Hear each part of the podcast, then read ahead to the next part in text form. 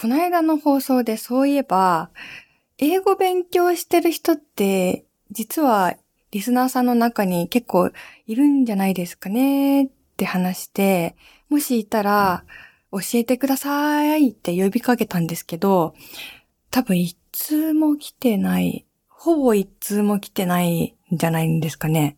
でも絶対いますよね。実は英語勉強してるっていう人。おー英語勉強してる人。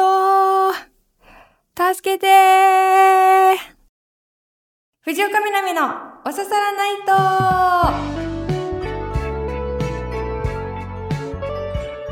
ー皆さん、やっほー。藤岡みなみです。今週もポッドキャストオリジナルでお送りしていきます。ハッシュタグは番組本編と同じ、おささらないとをつけてつぶやいてください。先週はね、ちょっと配信の時間がかなり遅れてしまって、ご心配ご迷惑をおかけしました。すいません。あの、今後はなるべくね、あの、時間通りに配信できるように、あの、スタッフの皆さんが頑張ってくれるので、ちょっとね、システムの都合上、たまにね、そういうエラーがあるみたいなんですけど、うんうん。やっぱり皆さんの一週間のね、心のオアシスになりたいので 自分で言うなあのー、はい、今後もよろしくお願いします。で、英語勉強してる人いるでしょって言ったんですけど、別に英語じゃなくても韓国語やってますとか、他の言語勉強してる人とかいたら、なんかどうやってやってるのか聞いてみたいし、あとは手話やってますとか、ね、なんかあったら教えてください。私が最近始めたこと、偉人散歩を始めました。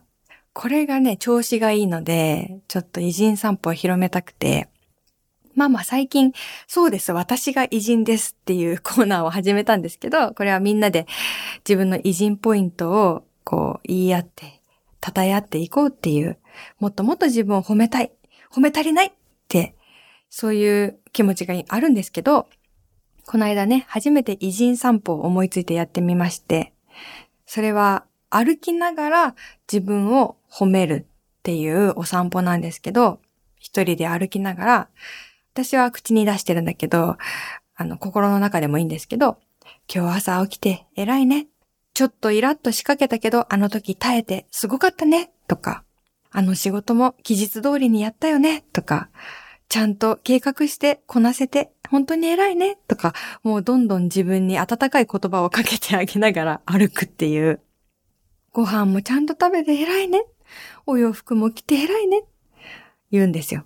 ブツブツ声に出して歩く。それだけでもすごく何か満たされるというか、浄化されるものがあるんですけど、偉人散歩のポイントはそれだけじゃなく、歩いてて、例えば橋とかあると、それを勝手に藤岡大橋とか言って名付けて、私が偉すぎて、それを記念して建てられた、なんか橋だとか建物だっていうことにして、そう思いながら渡ると、なんか、ほーっていう気持ちになる。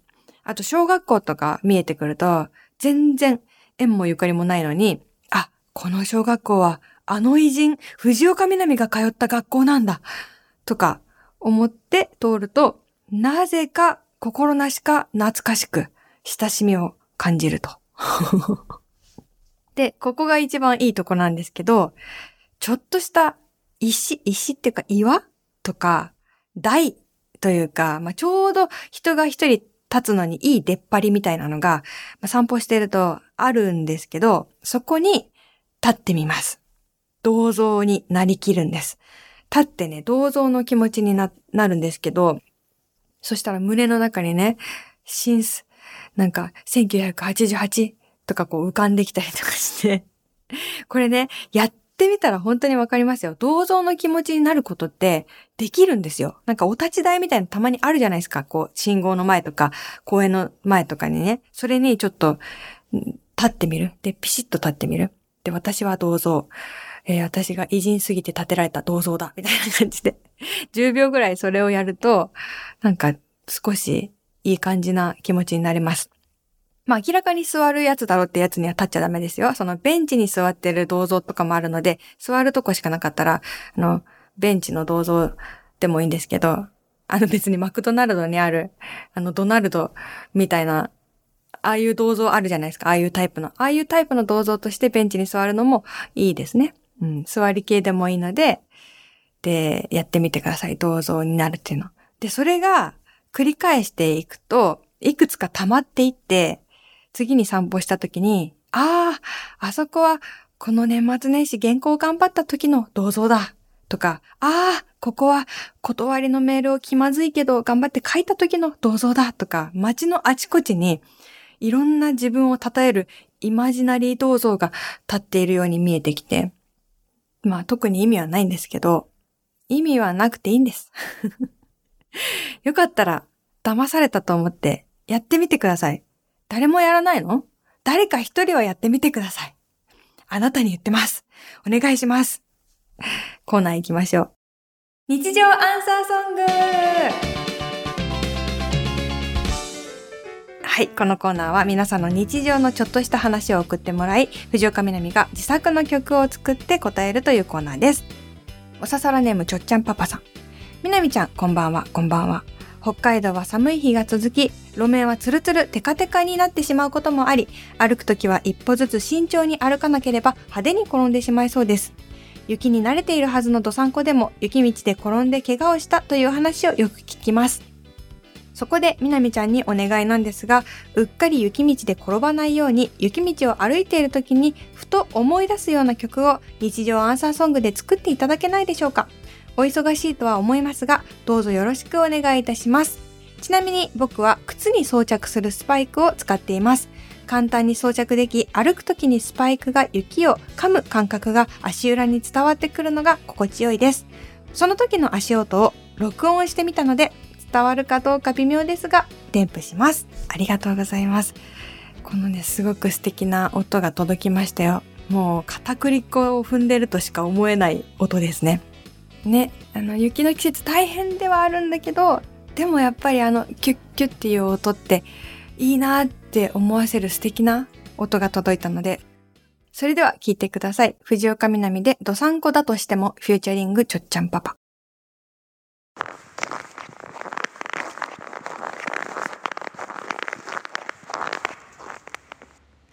油断。絶対しない。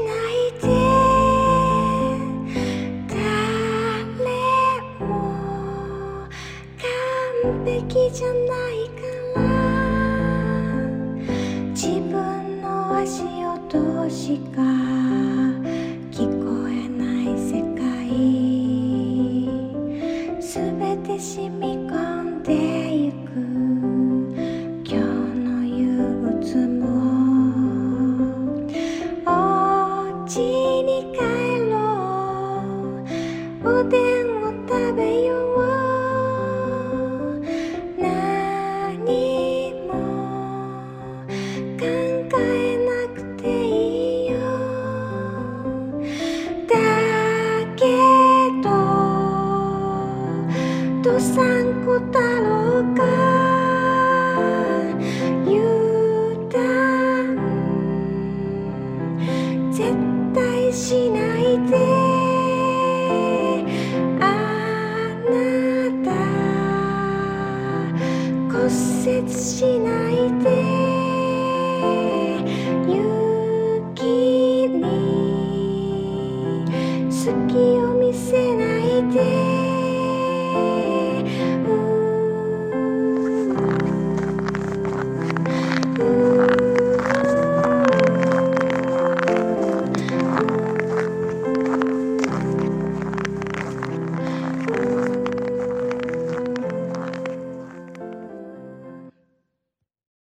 い、お聞きいただきましたのは、藤岡みなみで、ドサンコだとしても、フィーチャリングちょっちゃんパパでした。聞くんですよ、本当にね。あの、北海道に住んでるけど、北海道で生まれたけど、毎年一度は派手に転んでしまうっていう話よね。だから、私なんかがね、僭越ですけど、まあ、雪の日にね、思い出すような曲をということだったので、皆さんに雪に油断しないであの、足を踏みしめて踏ん張って歩いてほしいという気持ちを込めて作った曲をね、あの、聴いていただきました。あの、歌はね、ちょっとなんかチャラさんみたいな感じで意識して歌ってみましたけど、どうですか？どうですかっていうかうん。皆さんのね、やっぱり音が素晴らしいわ。このちょっちゃんパパさんの、この音から、やっぱりスルスルとこの曲のね、イメージが浮かんだんですよね。歌詞とかも。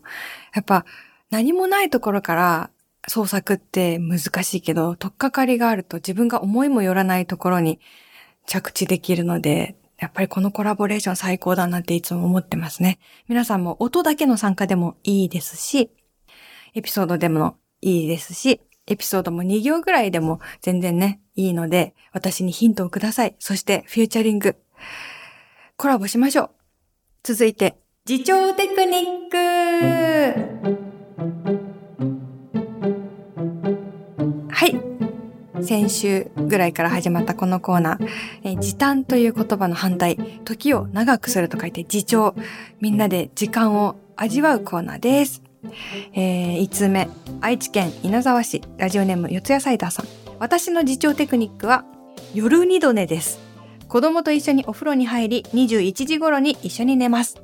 お風呂上がりの体がポカポカした状態でひんやりした布団に入ると最高の寝落ち体験ができます。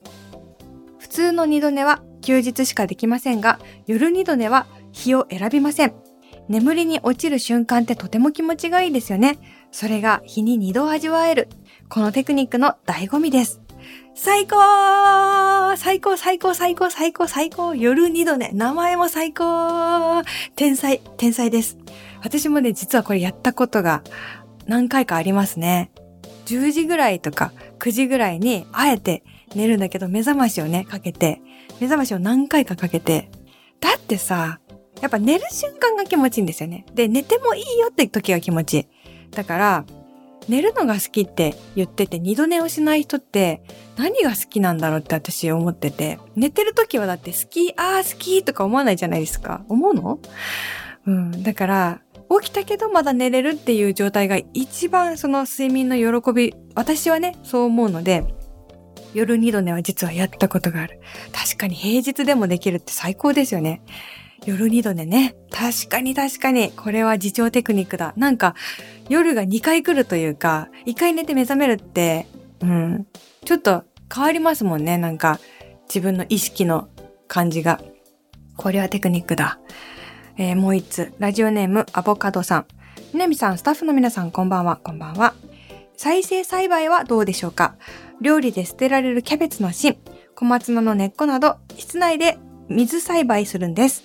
物価高騰の中、お金もかからず実験気分でできそうです。捨てられる野菜は育つ時間も捨てているんじゃないかと思います。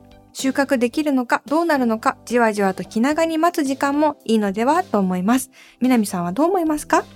私ね、去年と一昨年やってましたよ。あ、まあ、今も台所でちょっこしやってるけど、再生野菜。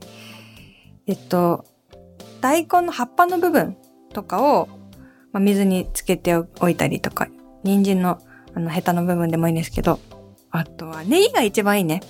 ネギが一番、あ、豆苗か、一番は。豆苗、ネギあたりはやってる人多いかもしれないんですけど、結構成長早いから、私は時が長く感じる。まあ、これね、自重テクニックになるかどうかは、やってみた感想ですけど、あの、野菜による。例えば豆苗とか、あの、細いネギとかは、想像以上に成長が早いので、自分が追いつかないというか、もうこんなに伸びてるって思った時に、もうこんなに時間が経ったんだっていうふうに思っちゃう時があるから。だけど、そうね、大根もまあまあ早いかな。ちょっと遅めの葉物とかだと、ほうれん草、小松菜とかほうれん草とか、こういうのはね、結構ゆっくりのスピードなので、自重に感じるかもしれない。うん。そうなんです。ただ、あれもうこんなに時間経ったのって思ったとしても、それがね、あのやっぱ成長とともにそれを感じるから、必ず時間が過ぎたことがポジティブに捉えられるっていうのがあるので、っぱり野菜の成長を見ながら暮らすっていうのは、自分の時間感覚にすっごい面白い影響を与えてくれるっていうのは思いますね。うん。今だったら冬の暖かいお家の中とかでね、やりやすいので、ぜひやってみてください。いいですね、自重テクニック。なんか自重テクニックめちゃくちゃいい。自重テクニックの同人誌みたいな作りたい。みんなでなんかこの、このコーナーで集まったなんとかテクニックをなんかこう冊子にしてさ、そしたら一冊丸ごとこの人生という限られた時間をどうにか長く感じるための裏技がいっぱい載ってる本みたいなのあったら読みたいですよね。ね。なんか本当私ってすぐなんか小冊子にしたくなるタイプでね、何かあると すぐ薄い本作りたい、なっちゃう。えー、続いて、純喫茶南はい、ここでは本編で読み切れなかったお便りなどなどをまったり読んでいきます。カランコロン。いらっしゃいませ。え今日の飲み物は何にしようかな。今日の飲み物は、あ、じゃあミネストローネにします。ミネストローネって友達が言った言葉で忘れられないのが、なんかミネストローネってなんか誘い文句みたいじゃない？って言ってて、ミネストローネ。トマトのね、あの、コンソメ系のスープですけど、明日ミネストローネ なんか言われてる。何かをい、いざなわれてる。今度またミネストローネ そう、私は昔ハモンセラーノっていうハムが挨拶みたいだなって思って、ハモンセラーノ 出会った時は、ハモンセラーノ、えー、バイバイの時は、またミネストローネ 挨拶ってね、別に意味はそんななくていいから、使いたかったらこれでもいいのかもしれない。はい。じゃあ、あったかいミネストローネを飲んでください。バジル散らしてあります。苦手な方は散らしてません。えー、今週、ここではね、皆さんの普通メールを読んでますけど、今週はサイエンスハクションさん。みなみさんおはようございます。おはようございます。出勤前にメールを打っています。てか、もう仕事行かなきゃ。昨日の夜メールを書こうと思ったけど、寝ちゃってしまいました。新年早々仕事に追われかけています。やばい。でも、刺さらないとは聞いていますよ。運転中の癒しです。話したいこといっぱいあるので、またメールします。では、行ってきます。嬉しい。こういうメールもめちゃくちゃ嬉しいんですよ。その、なんかさ、ラジオのメールを送るのって大変じゃないですか。うん、エピソードがないといけないとか、それを面白く伝えなきゃいけないみたいなハードルを、まあ、真面目な方はみんなね、なんか自分で設定しちゃうんだけど、こういうメールを送りたいのに寝てしまったとか、話したいことがある、かっこ別にその内容は書いてないみたいな、なんかそういうお便りもめっちゃ嬉しいし、皆さんのことを身近にね、感じられて、あの、ほっこりするので送ってくださいね。うんうん。いや、新年早々仕事に追われてるって本当にそうですよね。私もなんでこんなに毎日いろいろあるんだろうって思って。毎日いろいろありますよね。社会人の方も、会社行ってない、その仕事じゃなくて学校行ってる方も、毎日家事してる方も、もう仕事は退職した方もいろんな方とかね、いると思うんですけど、それでも毎日何かしらいろいろありますよね。心がざわざわすること、疲れること、ちょっとびっくりすること。なんかね、お疲れ様ですよ、本当に。私も、今日は何の驚くニュースもないだろう、平凡な一日だろうと思っても、毎日なんか、ざわっとすることが起こって、でも私、ざわっとしがちな人間なんですよね。なんでもないのに、ドーンと構えられないし、まあ、いっかってなんなくて、例えば、こう、自分が提出したものが、ここちょっと直してくださいとか言われると、別に直せばいいだけなのに、ドキーってして、その時ご飯食べてようが何してようが、もう即パソコンに向かわないと気が済まない。なんかね、まあ、いっか後でやろうってなれなくて、一個気になると全部それに集中しちゃうって性格で。ただ、それは一瞬の出来事で、15分とか30分とか一人になれれば気持ちは落ち着いていくっていうのが分かってるんですけど、自分の心の癖ですね。ドキッとしちゃうのは。うん。それもあって毎日すごいざわざわざわざわしてるんですよ。本当にね。でも今日はあれです。春節の大晦日なので。だから皆さんまだお正月ですよ。新しいお正月がもう一回来ましたよ。今日土曜日だから今日がえっと、今年の春節の大晦日で、明日が、えー、1日です。おめでとう、うん、意地でもまったりしよう続いて、メタモン2049、かっこ歌唱さんからです。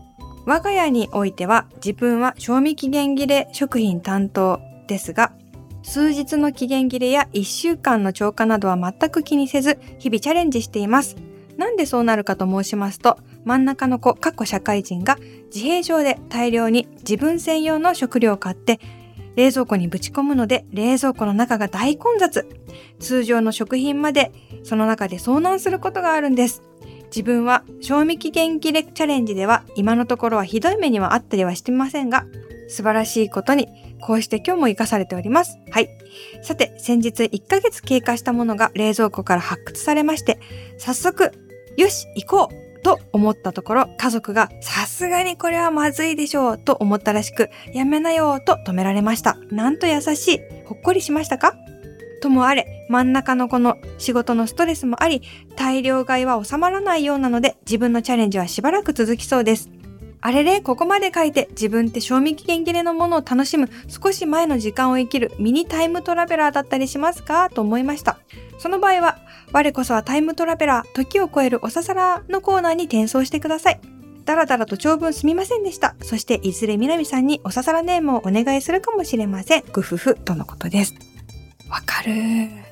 家族がさ、買ってきた食べ物これ賞味期限切れちゃうけどどうするつもりなのかなって勝手にやきもきすることが私もあって、でダイエット中なのに甘いもの食べたくないのに、この間、これ今日賞味期限じゃんとか、え、昨日じゃんみたいなのがいっぱいあって食べさせられた。食べさせられたっていうか、まあ、勝手に食べたんだけど、っていうのありましたね。うん。地味にやっぱり賞味期限をこう見ておくっていう仕事これってありますよね。これも偉人ですよ。賞味期限を見ている偉人。賞味期限ウォッチャーという偉人のね、役割ありますね。うんうん。いやー、わかるわかる。ありがとうございます。そして、そう。あの、タイムトラベラーなんですよ。冷蔵庫はね。あの、例えば肉これ今日までだけど食べれないと思ったら、それを冷凍庫に入れておけば、ちょっと寿命が伸びるから、それはなんか、コールドスリープさせるっていうことだと思うし、うん。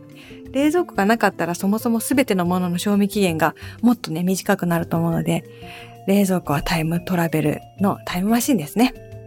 続いて、おささらネーム、小木亮さん。